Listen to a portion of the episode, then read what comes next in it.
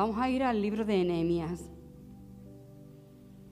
En el capítulo 1, yo creo que todos conocéis la historia de Nehemías, no vamos a ir leyendo mucho, pero precisamente es la oración de Nehemías sobre Jerusalén. Nosotros estamos orando por nuestro pueblo, por Rota. Pero Nehemías, el título que tiene este capítulo dice oración de Nehemías sobre Jerusalén.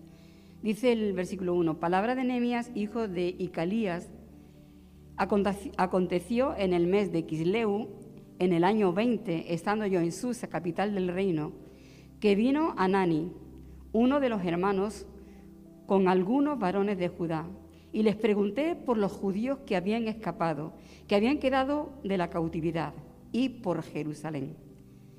Y me dijeron, el remanente, los que quedaron en la cautividad y en la provincia, están en gran mal y afrenta, y el muro de Jerusalén derribado, y sus puertas quemadas a fuego. Cuando oí estas palabras, me senté y lloré, e hice duelo por algunos días, y ayuné y oré delante del Dios de los cielos. Que luego comienza toda la oración, sería bueno que cuando esté en casa leas esta oración pero tú cambias el nombre y en vez de poner Jerusalén, tú pongas Rota o pongas España. Pero que lo pongas, que lo actualice ¿no? al tiempo de hoy.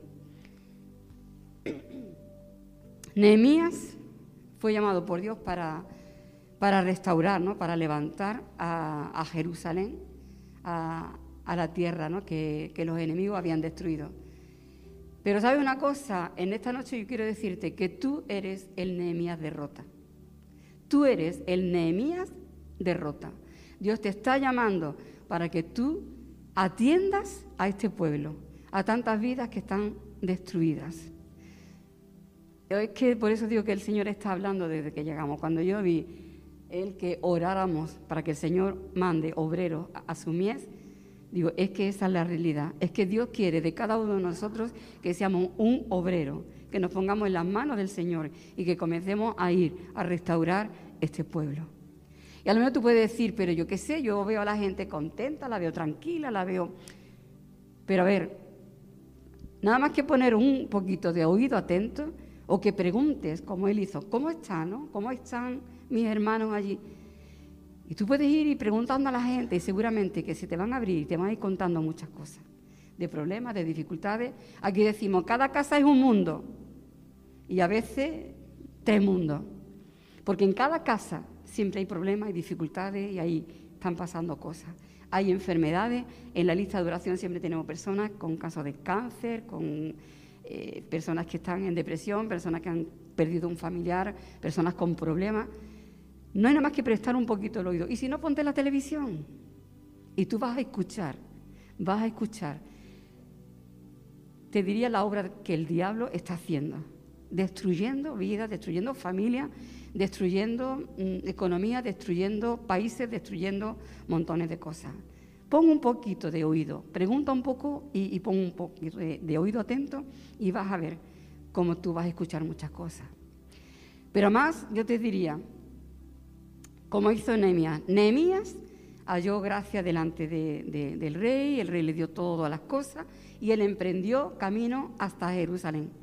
Y cuando él llegó allí, él no llegó como diciendo, ven, aquí estoy yo, ahora venga a hacerme caso, que yo venga, que... Y, no llegó allí como el Superman, ¿no? Que, que escucharme a mí, hacerme... No. Lo primero que él hizo, lo primero que él hizo, ¿sabes qué? Totalmente camuflado, se metió entre el pueblo.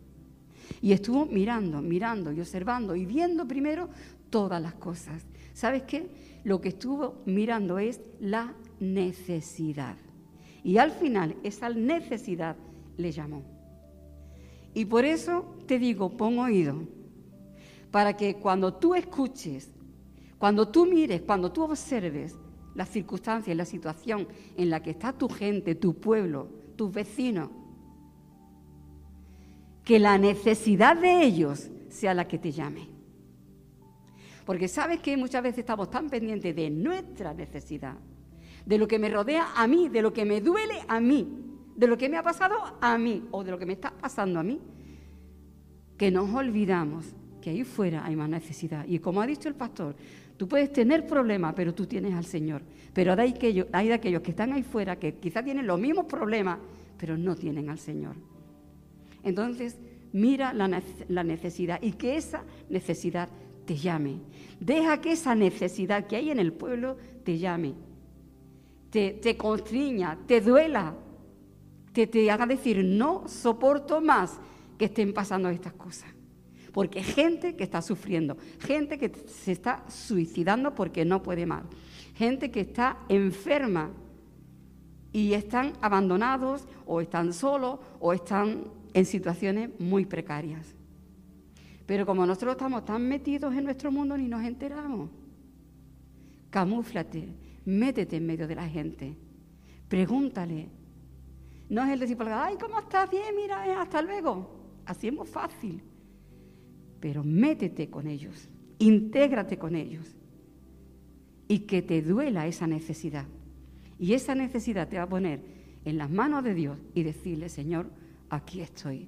Perdóname por haber sido tan egoísta, tan egoísta, por haberme centrado tanto en mí mismo, en mí misma, y haberme olvidado de que ahí fuera hay muchísima necesidad.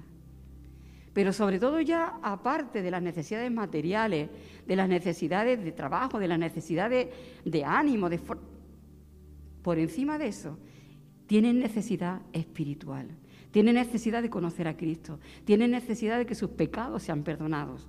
Muchas de las depresiones por estar cargando con la culpa. Muchas de esas depresiones es por estar llevando una carga que ellos no pueden soportar y que necesitan a ese Jesús que dijo, venid a mí los que están cargados y trabajados y yo los haré descansar. Pero ellos no conocen, no saben, ellos conocen una religión, pero no conocen a Jesús. Entonces tú tienes que mostrarle el amor de Jesús. Tienes que mostrarle lo que Jesús viene a ofrecerles. Y que no sea como esa oferta publicitaria. No, toma, mira, ven, mira. Ay, qué bonito, no. Porque sabes que en la vida cristiana, cuando nosotros queremos ir para adelante, sabemos que nos vamos a encontrar siempre con un muro que no, no nos quiere dejar avanzar. Pero no te preocupes, porque eso ha pasado siempre, pasará pero mayor es el que está con nosotros que el que viene en contra de nosotros. Nosotros somos llamados a ir, predicar el Evangelio y salvar las almas, presentarles a Cristo y que ellos puedan tener la esperanza que tú tienes, el gozo que tú tienes, la paz de la que se hablaba el domingo, esa paz que el domingo tú saliste de aquí con paz seguramente. Pues esa paz ellos también la necesitan. No seamos egoístas, no te la guardes para ti.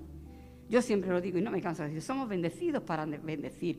Lo que Dios te da a ti, compártelo porque otro también lo necesita. Si a ti te ha venido bien, al otro también le va a venir bien, o mejor todavía. Entonces, comparte. Y uno puede decir, bueno, ¿y cómo lo hacemos? No? ¿Qué hizo Nehemías?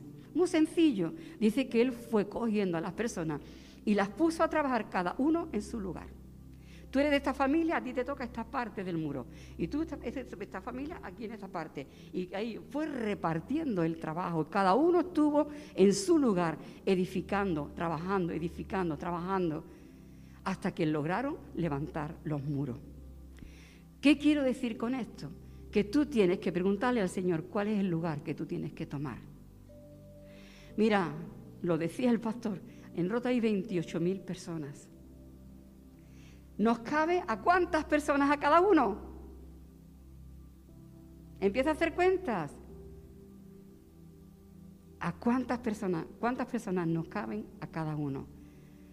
Tenemos un pueblo entero para empezar a testificar.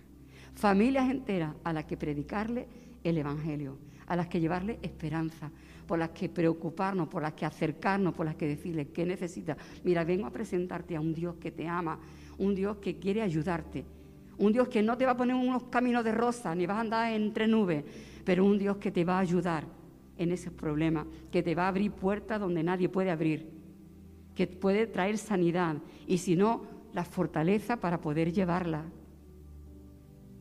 Eso es lo que nosotros tenemos que hacer, edificar.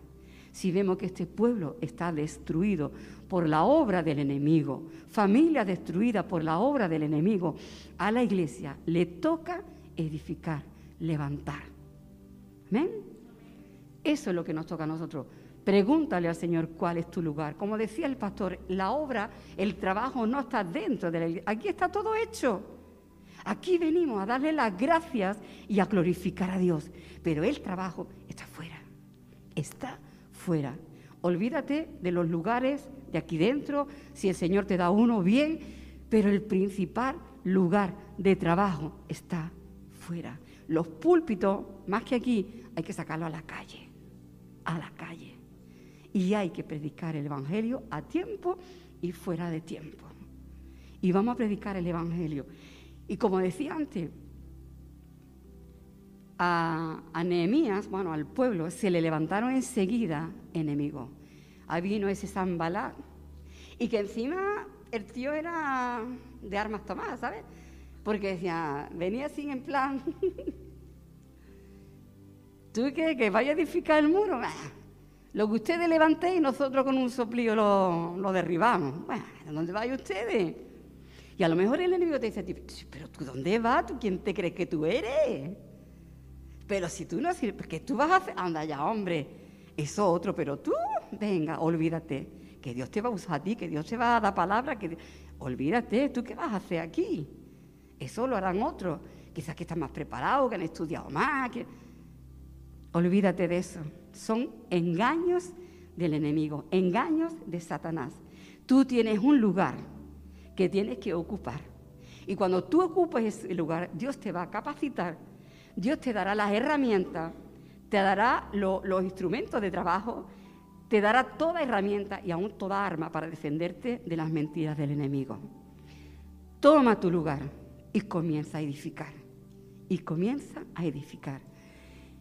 Y vamos a edificar entre todos este pueblo derrota. Y luego Trebujena. Y luego, no lo sé, no quiero mencionar, yo diría Nueva Jarilla porque es lo que me tira. Pero vamos a seguir edificando un pueblo detrás de otro. Vamos a ir buscando allí donde todavía el Evangelio no se ha predicado. Y vamos a ir a levantar esos muros, a levantar ese pueblo, a edificar ese pueblo. Porque ellos también necesitan de Cristo. Y yo sé que tú puedes tener problemas, dificultades, que a lo mejor hay muchas cosas que, se oponen, ¿no? Muchos zambalás que pueden venir a tu vida. Pero mira, te voy a compartir algo, no, no lo tenía en, el guion, pero mm, no sé, hoy lo hemos estado leyendo, estábamos en casa leyendo eh, la historia del protestantismo en España y me tocó tanto la historia de este hombre que os la voy a compartir, ¿vale? Era un hombre que en medio de tiempo de, oposición, imaginaros tiempo de la Inquisición, ya iba pasando, pero todavía estaba ahí fuerte, ¿no? Y ese hombre fue encarcelado, él y, otros dos más, fueron encarcelados por predicar el Evangelio, por estar regalando Nuevos Testamentos en español.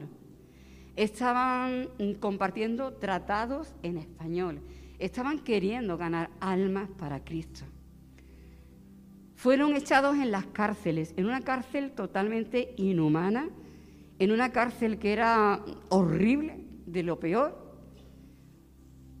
Incluso llegó a enfermar, incluso pensaba que, que se iba a morir. Con fiebre no le daban medicamentos, no le daban medicamentos, como diciendo, tu Dios, que te sane. Y aun cuando todos pensaban que iba a morir, él se vino arriba. Un hombre que claro, quiera que no, era conocido y era conocido aún en otros países. Entonces, gente influyente estuvieron hablando al rey de España, a las autoridades aquí en España, a la reina, para que lo sacaran de la cárcel, que lo sacaran de esa situación tan lamentable en la que estaba. Y bueno, por la gracia de Dios, la reina fue conmovida, le tocó el corazón y dice, bueno, pues vamos, vamos a sacarlo de la cárcel. Pero ¿qué creéis que hizo? Vale, los sacamos de la cárcel, pero los vamos a meter en las galeras. Y ahora se lo querían llevar a las galeras. Vamos, que iban ya para las galeras. Y este hombre decía, bueno, eh, las galeras sabéis que van los peores asesinos, los criminales, lo peor de lo peor. Y lo peor de lo peor de aquellos tiempos. O sea, imaginaros, ¿no? Con la clase de gente que lo iban a meter y luego, bajo un látigo que lo iba a estar forzando para que remara y remara, ¿sabes lo que es, no? Lo... Una situación terrible. No sé lo que tú hubieras dicho, yo no sé si me hubiera muerto. ¿Sabes qué dijo él? Doy gracias a Dios porque ese barco donde me van a llevar está lleno de criminales, de asesinos, de gente pecadora que necesita conocer a Cristo. Y estando allí yo voy a tener la oportunidad de predicar de Cristo. Yo digo, chapón, de verdad. Pero ¿qué ocurrió? Que hasta los gobernantes dijeron, espérate un momento, no sé si se enterarían o se lo calcularían, conociéndolo, y dijeron, espérate, que este hombre cuando se meta ahí va a empezar a predicar el Evangelio. Pues nada, a las galeras no los llevamos. No los llevamos a las galeras, ¿sabes qué vamos a hacer? Los perdonamos, les perdonamos la condena, pero salirse de España. Y los echaron de España. Uno de ellos, ya tan enfermo, mm, fue a un lugar, estuvo predicando el Evangelio en otra nación y murió. Y en esa nación está su, lápida y en esa lápida consta ese texto que dice que las aflicciones de este mundo no son nada comparadas con la gloria que nos espera. Yo digo, Señor, ante esto, ¿qué vamos a decir? Nos queda mucho que aprender, nos queda mucho que buscar a Dios, nos queda mucho de despojarnos de nosotros y de decirle, Señor, aquí estoy y estoy dispuesta a edificar mi parte del muro, estoy dispuesta a edificar este pueblo de Rota. Señor, quiero verme como ese Nehemías que tiene que edificar el pueblo de Rota, que tiene que ir ahí donde está la necesidad. Jesús miró la, la necesidad de la gente y, como decía el pastor, tuvo compasión de ellos. Entonces, eso es lo que nos toca a nosotros. Ese es el legado que nos dejó Cristo. Sentir la compasión por la gente como Él la sentía e ir y predicarles el Evangelio. Así que Nehemías, cada uno de vosotros sois un Nehemías, yo soy también un Nehemías en este pueblo de Rota. Y a nosotros nos toca edificar los muros que están caídos. Amén. Y restaurar las familias, restaurar los matrimonios, levantar los que están caídos, consolar a los que lloran, reír con los que ríen, llorar con los que lloran pero ahí estamos para hacer la obra de Dios, pero sobre todo para predicar el, Evangelio y que las almas conozcan a Cristo. Amén. Amén.